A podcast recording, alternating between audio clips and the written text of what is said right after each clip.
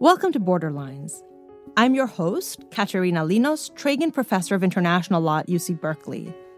It's my distinct pleasure to have Philippe Sands QC with us today, the prominent French and English international lawyer who has argued before more international tribunals than I can name and who has worked at the intersection of international and environmental law for decades.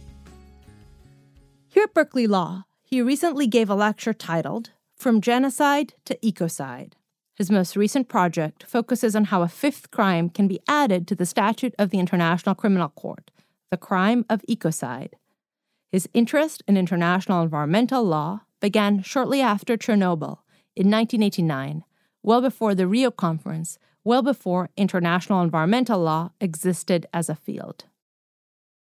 I will start a while back on how international environmental law entered his consciousness and as a result of his advocacy and that of colleagues, the field of international law. Thank you, Katerina. It's incredibly nice to be here with you and to be at Berkeley, where my lovely daughter is a student. I was in the mid 1980s, 25 years old, working with my mentor, Eli Lauterpacht, the son of Hersch Lauterpacht, a research fellow at Cambridge University, working on what is today called investor state arbitration. And on April the 26th, 1986, the Chernobyl accident happened, actually, curiously, on the territory of Ukraine. It spewed, we now know, large quantities of radiation across much of Europe and rest of parts of the world. Out of the blue, I got an invitation to give a paper in Washington, D.C. on the legal aspects of Chernobyl. And so my interest was tweaked. And I discovered that there was really nothing there. There was a 1941 arbitral award, the famous Trail smelter case. There was the 1972 Stockholm Conference and Principle 21 and transboundary pollution, but there weren't any treaties. There wasn't any real case law. I addressed that. That became my first book on Chernobyl, published in 88. And the publication of the book then brought me to Northern California I was contacted by two lawyers from the Sierra Club Legal Defense Fund who'd been doing cases in the US but wanted to internationalize. Durwood Zaelke and Wendy Dinner, we decided to set up something called the Center for International Environmental Law. These folks introduced me to a world that I didn't know NGOs. They acted for Friends of the Earth, for Greenpeace. We started doing issues on the international aspect of whaling and fisheries conservation, and that was how it began. So, talk about your early days. Most parties comply with judgments, and that's true for domestic judgments here in the US. I don't know that it's true for domestic court judgments in every country in the world. And I think it's true for international court judgments, but we don't believe it without some illustrations that there is an adverse judgment and the party pays up, cleans up the mess, repairs the practices? It's a really interesting question. And just as you're asking it, I'm thinking back. I became a barrister in the late 1980s. I've done well over 100 international disputes cases before various international courts and tribunals. I'd say the instances of non compliance, not giving effect to an award, or judgment or decision or advisory opinion is probably less than half a dozen. Let me give you an example that doesn't get a lot of attention. The case of the Gambia versus Myanmar and counsel for the Gambia, very sensitive and delicate issue, allegations of genocide by Myanmar against the Rohingya community. The court makes provisional measures order in, in January 2020. And amongst the things it orders is that Myanmar shall report every six months on the steps it is taking to protect the Rohingya co- uh, population. Myanmar has complied with that. Before the coup, after the coup, it doesn't get any publicity that as a consequence of that provisional measures order, the nature, extent, and scale of the horrors being perpetrated on the Rohingya community has changed. It has gone down. It has diminished. I want to give Myanmar credit for this. It has reported dutifully to the International Court of Justice every six months. Those reports are not made public, they stay with the court, but there is, in broad terms, formally, a very significant degree of compliance. That's my experience. It is the outlier cases where major national interests are at stake that there is non compliance. To repeat what you said, one of the harshest military dictatorships that is perpetrating genocide against a despised minority that is isolated from the international community and has perhaps some ties with Japan, but we don't have a lot of levers. We can't cut a lot of trade because we don't trade with Myanmar. That military regime is dutifully reporting to an international court and so as to present more positive reports is committing fewer violations. Is that fair? One point I'm very formalistic about these things because there's no judgment. I uh, stick to the line that it is a country that is alleged to be committing a genocide. There is no finding that it is or has committed a genocide.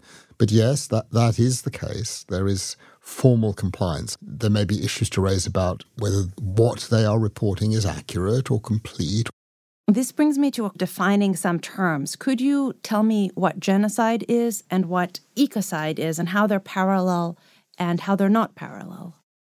Genocide first saw the light of day in November 1944 in a book published by a Polish jurist called Raphael Lemkin.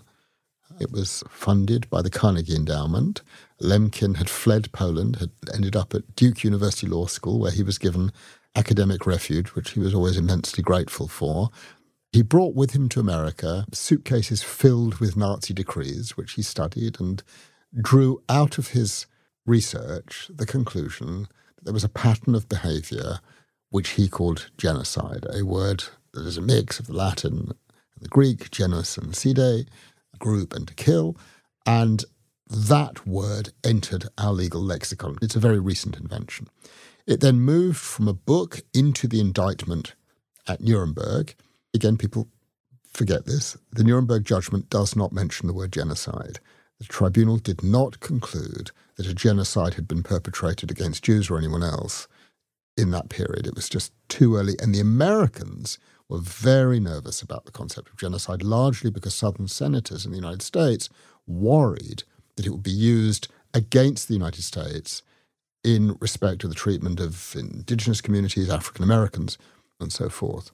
But in 1948, Lemkin managed to get a convention adopted, the first modern human rights treaty on the prevention and punishment of genocide.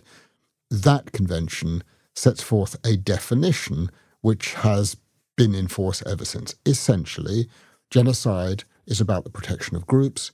The convention identifies four categories nationality, race, religion, ethnicity, but excludes others. That is uh, significant. It defines genocide as the intention to destroy one of these groups in whole or in part. It is that intentionality that is so complex. Genocide emerged at the same moment that crimes against humanity emerged in international law, also in 1945 an idea that entered the statute of the Nuremberg Tribunal at the instance of another former resident of the now Ukrainian city of Lviv, Hersch Lauterpacht, who was professor of international at Cambridge. He suggested to Robert Jackson, chief prosecutor, that they insert into the Nuremberg statute crimes against humanity to focus on the protection of individual civilians. The difference between genocide and crimes against humanity is that you don't, in crimes against humanity, have to prove what the motive or intention of the perpetrator is. And that's a, a, huge and significant difference. So you've got these two crimes operating side by side, along with war crimes and crime of aggression, four international crimes that are focused on the protection of the human for very good and understandable reasons. Many people think there is a gap in the legal order, that it doesn't act to protect our natural world, the environment. And starting in the 1970s, the international community began to legislate for environmental protection. Chernobyl was the catalytic moment on the development of international environmental law. And there is now a significant body of people who would like to create a fifth crime under international law, one that focused not on the protection of the human, but on the protection of the environment. And they would like to call it ecocide ecocide follows the terminology of genocide, but in the eyes of most people, is more akin to crimes against humanity. If you have to prove an intention to destroy the environment in whole or in part, you'd never have an act of ecocide because that's not how it works. People engage in activity and one of the incidental consequences. So ecocide draws from both genocide and crimes against humanity, but it focuses on the protection of the environment. President Biden said that genocide is happening in the Ukraine. President Macron did not see this kind of evidence. There have been allegations that the Chinese are perpetrating genocide against the Uyghurs, that the Myanmar government, which you mentioned earlier, is perpetrating genocide against the Rohingya. How would you apply this concept and its elements to each of these controversial situations? It's a very real question right now. I believe it to be unfortunate that somehow genocide has emerged in the eyes of many people as the crime of crimes. If an American president says that X or Y atrocity is a crime against humanity, frankly, it won't get much, if indeed any attention. But if an American president says what's happening is a genocide, it will be on the front page of most newspapers of the world. A recent example President Biden became the first American president to characterize the mistreatment of the Armenian community in 1915 as a genocide. That had been avoided for many, many years. The British government has not followed suit. The British government takes the position that something that happened in 1915 can't be characterized as a genocide because the term had not yet been invented. I'm watching the reaction on your face to that argument.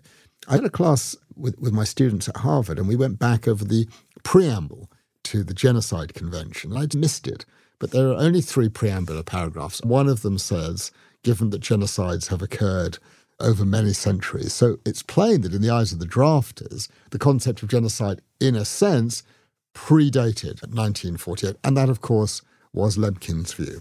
To come back to your question, President Zelensky of Ukraine on the 9th of March said what's happening in Ukraine is a genocide. No one much followed him on that until the terrible images of Bucha and Mariupol and other places emerged. The horror was palpable. It does look like war crimes. It looks also like crimes against humanity. Is it a genocide? And and the tension between President Biden, who thinks it does, and President Macron, who thinks it doesn't, I have to say is an internal tension for me also. I've argued a number of genocide cases in international courts and tribunals. I am acutely aware that courts set the bar very high. Proving intent to destroy a group in whole or in part, as such, is actually very difficult. Perpetrators tend not to leave bits of paper around saying, I'm going to kill all these people in order to destroy the group in whole or in part. So you're left to infer intent from a pattern of behavior. And that's not an easy thing to do. And courts have been reluctant to draw the inference that a pattern of behavior amounts to an intent to destroy a group in whole or in part, and have concluded this is the Yugoslav Tribunal and the International Court of Justice that you have to prove it's the only reasonable inference. Of course, I have argued in court and failed that that's almost an impossible standard to meet because there are often a multitude of intentions motivating humans to act in particular ways. Be that as it may, there is a disconnect between the strict legal definition of genocide, which sets the threshold very high, and the public's broader view. What President Zelensky and Biden have done, in effect, is focus on this political conception of genocide, not a strictly legal definition. President Biden made that clear. He made two statements. First, he said he thought it looks like a genocide. Then he said it'll be for the lawyers before international courts to make those determinations. He's recognizing there's a distinction between the two. My own view is I don't believe there is a hierarchy of horror between crimes against humanity and genocide. I serve on the academic advisory board of the Holocaust Day Memorial Trust in Britain, which each year commemorates not only the Holocaust of the Jews between 33 and 45, but also other mass atrocities. And I asked rather innocently at one of the early meetings, how do you choose the other horrors to mark? They said, oh, we've got a formula to do that. It comes from the Foreign Office. They've helped us. It's got to have happened after 1945. Okay, got it. It conveniently excludes British colonialism, enslavement, the Turkish situation, and lots of other horrors. And secondly, there must have been a determination by an international court or tribunal that it is genocide. Okay, I said, I get it. So you will mark the murder of 8,000 Bosnian Muslim men at Srebrenica, recognized by the ICTY as genocide. Yes, they said. But you will pass in silence on the apparent deaths, murders of 3 million Congolese between uh, 1998 and 2003, because that's only been characterized as a crime against humanity or a war crime. Correct. Why is that a socially useful thing to do? Why do we put the terrible killing of 8,000 on a particular pedestal and pass in silence on the killing of 3 million? And that is a question that does not admit of an easy answer, but it reflects our obsession with the genocide word, and there is a political component to it. Similarly, in relation to the Uyghurs, I've written about this. I'm not there.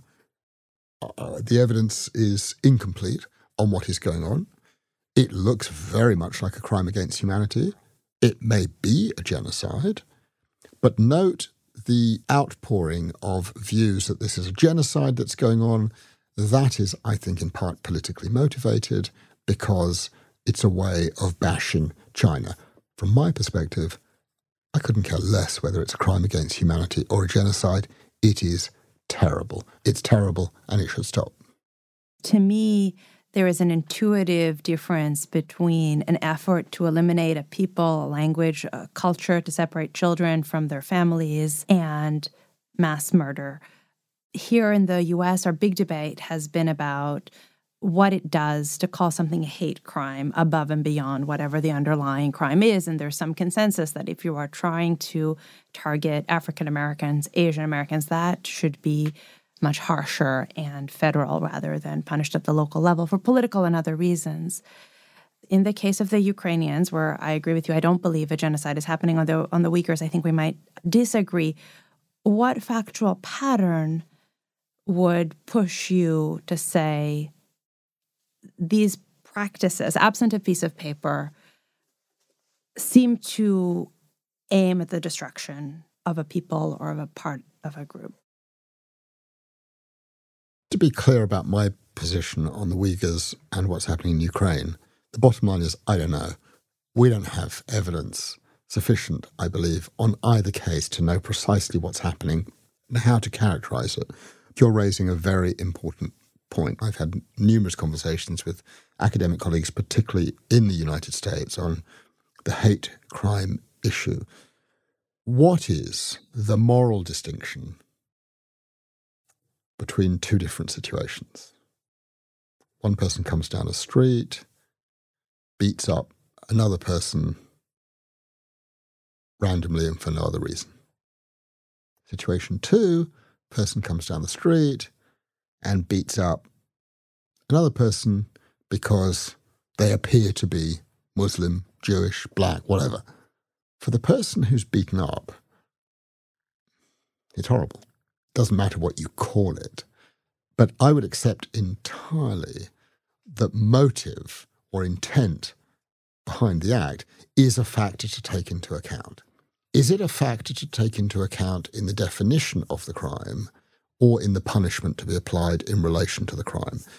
Let me go back to 1945. I don't know about US domestic criminal law, but I do know about what happened in 1945. And the debate between Lauterpacht and Lemkin essentially mirrors this issue.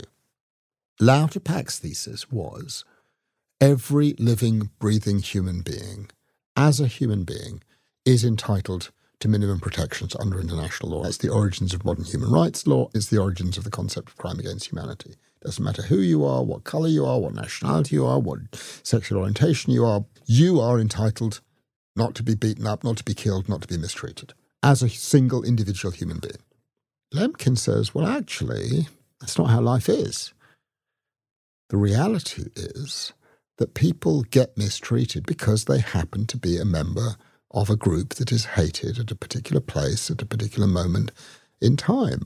Lemkin says the law must reflect that reality.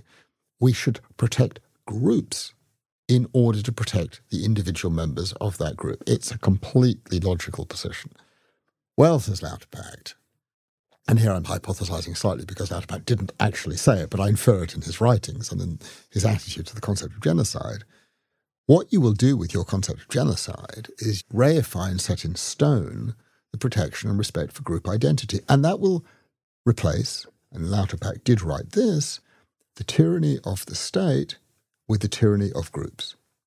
Over the past 75 years, the onward march of group identity has become more and more powerful in the eyes of some. The concept of genocide has given rise to the very conditions it was intended to prevent, namely intergroup identity and hatred. And Lemkin's response is that's a price worth paying in order to protect groups. Instinctually, I am with Lauterpacht. I believe that we should focus on the well being of individuals. But to argue against myself, the last paragraph in East West Street, one book that deals with this subject, I go to the mass grave outside the small town of Żółkiew, where my grandfather's family is from and where Lauterpacht's family was from.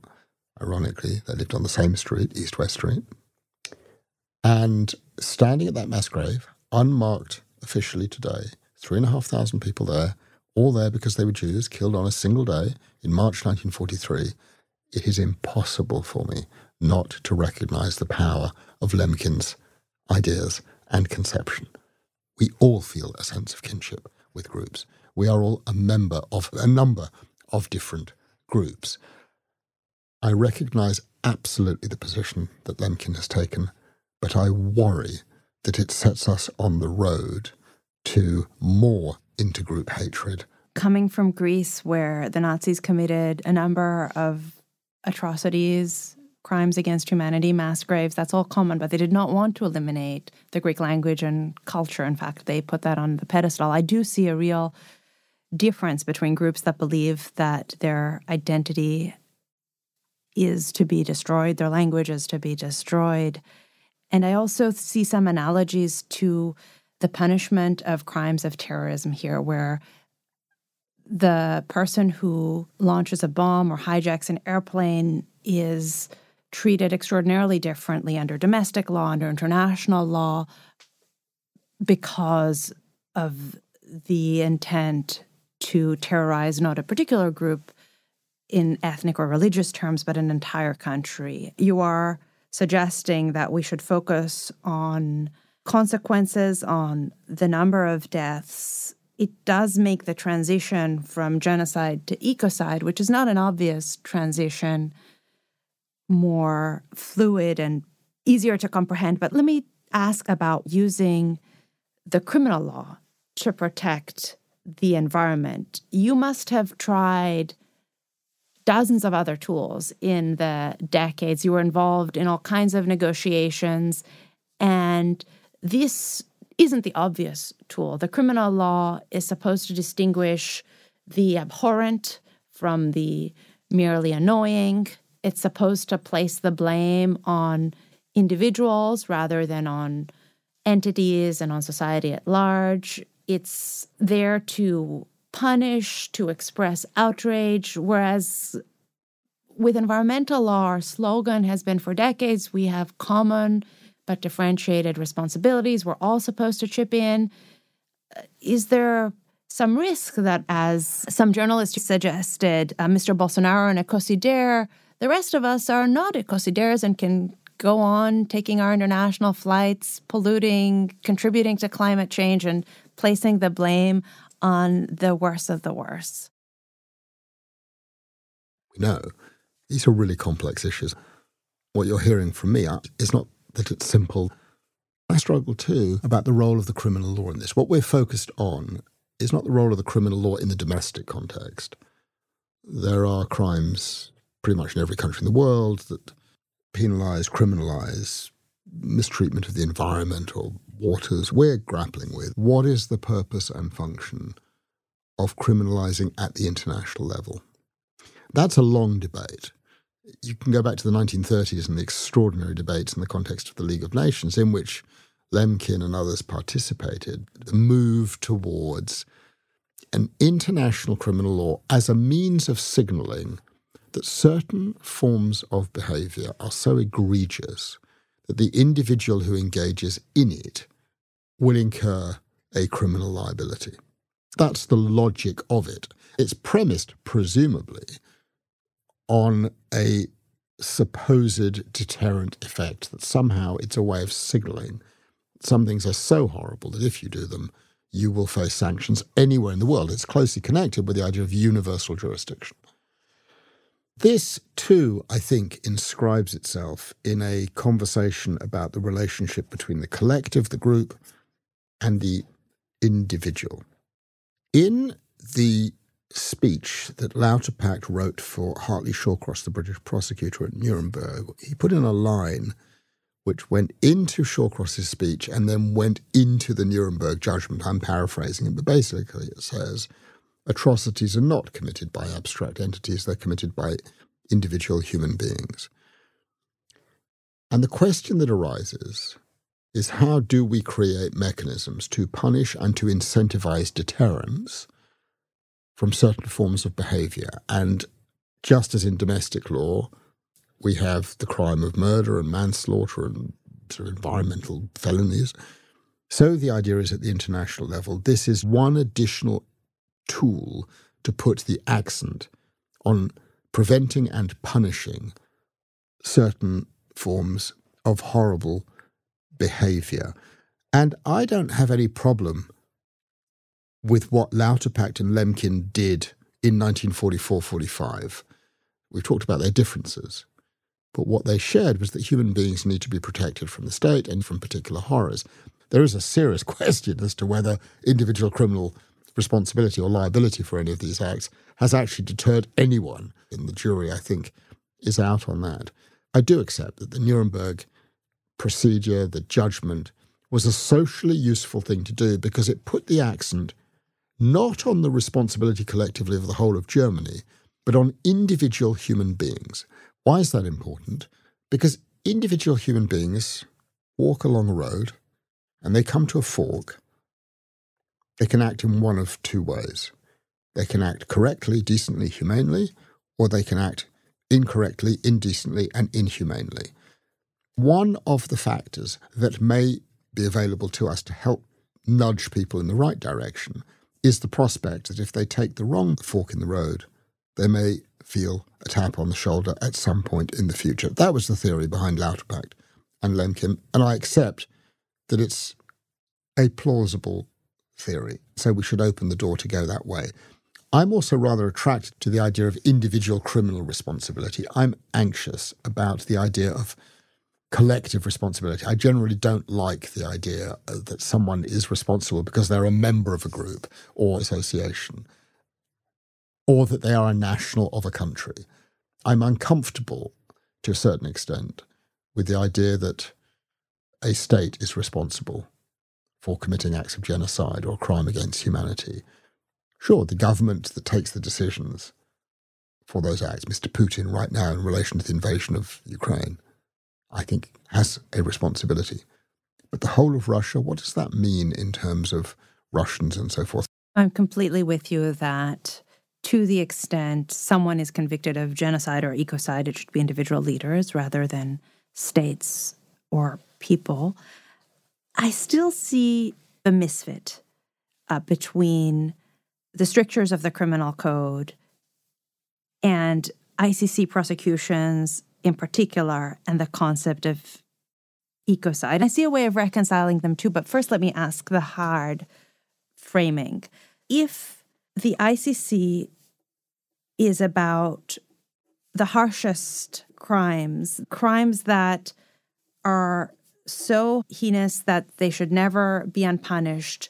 It takes the principle of complementarity really seriously, that this should be done only if the domestic system is unable or unwilling. And it takes other principles fundamental to the criminal law into account, such as the idea that crimes need to be very specifically defined, such as the idea that we should not have ex post facto crimes, as was important in Nuremberg, as you say, is important to the position of the British um, government on why the Armenian genocide is not a genocide.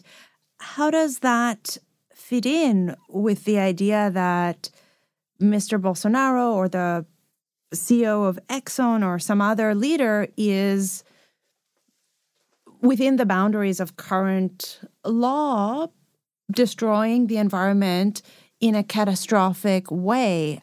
How would that criminal prosecution work? If you leave this room and go and pour a thousand gallons of some substance into a river in Oakland or Berkeley or San Francisco, you will be criminally prosecuted. No difference between that and you going out and beating someone up or killing someone. The criminal law is invoked. Exactly the same principle applies at the international level. You go off and destroy an ocean or a river or an entire species or act in such a way as to create some massive transboundary air pollution into the atmosphere, which will deposit itself on the ocean and kill a species of fish or whatever. There's no mechanism available today under international criminal law to address that. Ecocide is intended to fill that gap. I go back to the best law review article I've ever read Christopher Stone, 1972, Should Trees Have Standing, which essentially posits the idea that we need to move away from an anthropocentric approach. The world is not just about humans. We have a natural environment. We use the law to protect it. Criminalizing certain forms of behavior is one instrument that we have. Ecocide, as a concept under international and domestic law, because it apply equally domestic level, is absolutely capable of being given the definitional particularities that allows it to be applied. I was part of a working group. There were 12 of us who've come up with a definition. I don't any means say it's the perfect definition. It's generated a lot of discussion. And some countries have now said, yes, we want the crime of ecocide in the statute of the International Criminal Court, the Secretary General of the United Nations has said this is a basis for a formal process. And I suspect within the next two or three years, there will be the start of a formal process to add a fifth crime to the statute of the International Criminal Court. It's recognizing that the harm to the environment, say the destruction of the Great Barrier Reef around Australia, is not actually going to harm human beings. Human beings will continue with their daily life, but it will destroy a significant environmental resource, or the Amazon, or an aquifer, or a species which is endangered. I've got no problem at all with using the force of the law at the international level and the criminal law to say this is not acceptable. And I don't for a moment imagine you put ecocide on the statute books, the next day everyone starts to behave and be nice to the environment any more than you put genocide on the statute books and people stop mass killing any more than you put crime of rape or murder on the statute books and rape and murder stop. That's not how it works. The law is a powerful instrument for changing consciousness. And that's what this exercise of ecocide is principally about for me. It's a nudge in a particular direction. I can see the idea that just as the Holocaust committee that you mentioned was looking for an international tribunal in order to make progress, just as every activist judge domestically wants some reference to hang his hat on that if you put it in the statute, it will inspire social movements, it will inspire domestic decisions. Can you speak about successes you have seen over the last 30 years? You said you came to the US and NGOs that were able to use domestic sources suddenly wanted to get involved in international advocacy. How have you seen these linkages play out?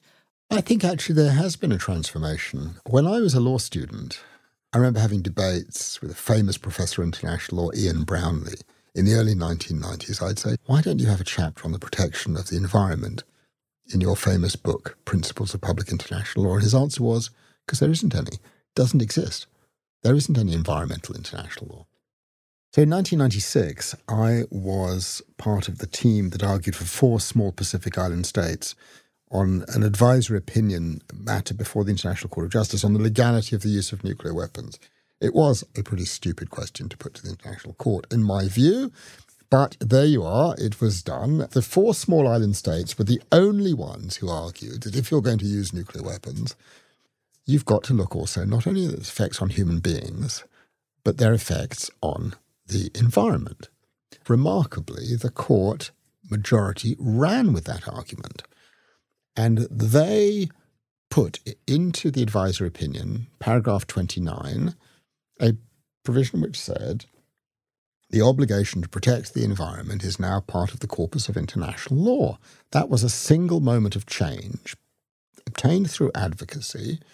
It caused Ian Brownlie to, in the next edition of his book, put in a chapter on the protection of the environment, and a new generation of international law students around the world all of a sudden would have to engage with the environment. This happens in incremental ways. Protection of the environment is now part of our consciousness. If you go onto the Twitter sphere and social media, you will see huge support for the protection of the environment, including through the concept of ecocide. It's the 50th anniversary of the famous Stockholm Conference on the Human Environment, when the environment became part of the work of the United Nations. That conference, interestingly, was opened by Olof Palme, the Swedish Prime Minister. And in his opening speech, he said, one day there'll be a concept called ecocide. Remarkable, actually, that he put that in. And he's right. It hasn't quite yet arrived, but it will arrive. To argue against ecocide today is, I would say, to be on the wrong side of history. Just as the Southern senators who opposed the conceptions of genocide and crimes against humanity in 1945 at Nuremberg were shown to have been on the wrong side of history. How ironic. One of those successor senators, Senator Lindsey Graham of South Carolina, is the one who puts before the United States Senate a draft resolution to support the work of the International Criminal Court on investigating crimes that are being perpetrated on the territory of Ukraine, and that resolution passes unanimously. The way international law works, as we know, is it takes single moments of horror and tension to force a sudden change. That's what happened in 45. There will be a moment on the ecocide debate. Some egregious horror will happen. States will put up their hands and will say, oh, we've got to do something about this. What's available to us? And they'll go for ecocide. That's what will happen. And is the Ukraine crisis that moment for international law? Is it the moment when Article 24 is suddenly taken seriously, when all the sanctions tools are out of the box, when we start investing in NATO, investing in development? Are we at a watershed moment just as we were in 1945? It's a really good question. I, I don't know. I think the jury's out. Three days after the war began, I was asked by the Financial Times newspaper in London to do an opinion piece on Ukraine and international law. I thought for a bit and then focused on one aspect that I thought needed attention. The gap was the fourth crime, the crime of aggression, waging a manifestly illegal war, which has been part of international law already for many decades, but is not within the jurisdiction of the International Criminal Court in this conflict for lots of complex, formal, technical reasons. Jur- aggression is within the ICC jurisdiction generally, but only for a very small number of countries. So I proposed the setting up of a special criminal tribunal to assist Ukraine in the investigation and prosecution of the crime of aggression. I thought that needs to be done because, to take the words of the Nuremberg Tribunal in the Ukraine context, aggression is the supreme crime. But for the war, we wouldn't have the war crimes, the crimes against humanity, or the allegations of genocide. It is also the only crime that takes you straight to the top table. It is the only crime, a leadership crime, in which Mr. Putin, Mr. Lavrov, the Minister of Defense, the intelligence folks, the military folks, the financiers are in the frame. I don't want a situation three or four years down the line where we've got a series of trials in The Hague or elsewhere of mid ranking military types for the horrors they've perpetrated in Mariupol and in Bucha. I think that would be appalling. There will be a meeting in Lithuania for like minded states to discuss how to take this idea forward. The crucial question for me will be what will the other three permanent members of the Security Council do? What will the US, the UK, and France do? They accept that the crime of aggression is in the frame. They accept that it's possible to create a new international instance, but they hesitate for reasons of self interest.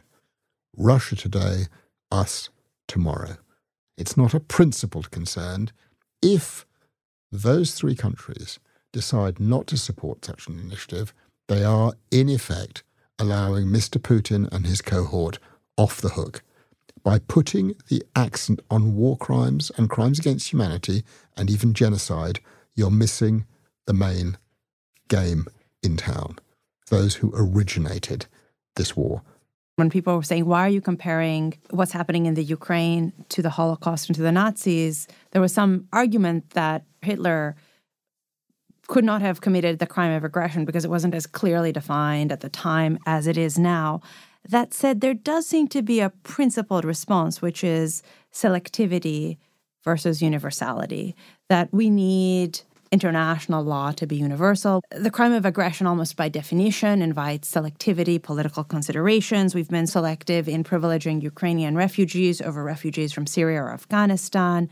We've had the Ukraine on the front pages of US newspapers, and there have been coups happening in West Africa that don't make the last page of our newspapers must international law be non selective, universal, neutral politically? Yes, international law isn't just for others. I think we have to recognize that there is a problem here. I accept that critique entirely, and I have to interrogate myself. It's inherent racism. That racism operates in a range of different ways. Let's be absolutely straight about it and recognize it. I don't need to interrogate myself so harshly when it comes to Iraq. I articulated it at the time. Iraq was a manifestly illegal war. Yet there's been no comeback in relation to that particular horror, which many of us heard Mr. Putin refer to in his justification for what he was doing. One horror spawns another. This is what we learned. International law has to be applied equally. It was applied in a lopsided way at Nuremberg. It continues to be applied in a lopsided way in the consciousness of our countries. That's why I hope that these countries referred to earlier will recognize that to not engage with the crime of aggression today in order to save themselves in the future will further undermine the potential of the international legal order, that component of it that we call international criminal law. It's a powerful point. On the other hand, it's not a reason for doing nothing right now. What happens after a government like Russia or the US or the UK gets an adverse judgment and then goes ahead and changes laws and policies and manuals and so on. Let's take one case at the International Court of Justice in the 1980s. Nicaragua brought a case against the United States for illegal use of force, blockading ports, mining harbors, and Nicaragua won. The case then went on to the next phase, which was reparations. The case was settled before it got to the reparations phase. But in effect, the United States recognized that it had been found to have done wrong and entered into an arrangement with Nicaragua which recognized the wrong that had been done. South China Seas case involving China. I was counsel for the Philippines in that case. There are a couple of ways in which below the radar, China has slightly changed its policy and accommodated in relation to one island and fishing activities of Philippines communities a right to engage in certain activity. My prediction is that over time, with a face saving way out, that award will change behavior. And let me just end with a case that concerns a place called the Chagos Archipelago. Was a British colony, part of Mauritius, from 1814 to 1968 until the British dismembered the Chagos archipelago, cut it away from Mauritius, created a new colony, the British Indian Ocean Territory, entered into an agreement with the United States, gave one of the 58 islands, Diego Garcia, to the Americans as a military base, and removed the entire population. About 2,000 black people, formerly uh, descendants, most of them of enslaved plantation workers in the Chagos archipelago and dispersed them to the winds of Mauritius, Seychelles, the United Kingdom. Mauritius went to the various courts. There have been three international awards, judgments, advisory opinions now. I'm counsel for Mauritius, so again, I'm not independent. And got an advisory opinion, more or less unanimous, from the ICJ that the United Kingdom had to leave, that Chagos is part of Mauritius. The United Kingdom is having trouble recognizing the consequence. It has not left. The General Assembly ordered it to leave by November 2019. But just two months ago, I went on a boat with 25 other people, including five Chagossians, to the Chagos archipelago. It was the first time ever that Mauritius had been able to go to its own territory without a British escort. But for those three decisions, an arbitral award of 2015, an advisory opinion from the ICJ of 2019, and a binding judgment of ITLOS, the Tribunal for the Law of the Sea of 2021, we would not have been on that boat. We would have not have set foot on the Chagos archipelago. If you talk honestly with the British now, they will tell you they feel the ground shifting under their feet. Chagos will become once again treated by Britain as part of Mauritius. It's not a question of whether, it's a question of when. The United Kingdom will comply uh, with these decisions. So that, I think, is in the process of becoming one of your good news stories. A permanent member of the Security Council recognizing that its commitment to the rule of law means that it must deal with these unhappy decisions from its perspective and give effect to them. It's not done yet, but it's plainly on its way to being done. I'm a cup half full type of person. I often mention uh, the advice of a former colleague of mine at Cambridge University, John Baker, distinguished professor of English legal history, when he would ask me kinds of things that I was working on, he would say, Well, Philippe, we had a similar problem in English law in 1472. It took 278 years uh, to sort it out. And that's how international law is. We're not going to change everything overnight with that moment of 1945 or the moment of 2022.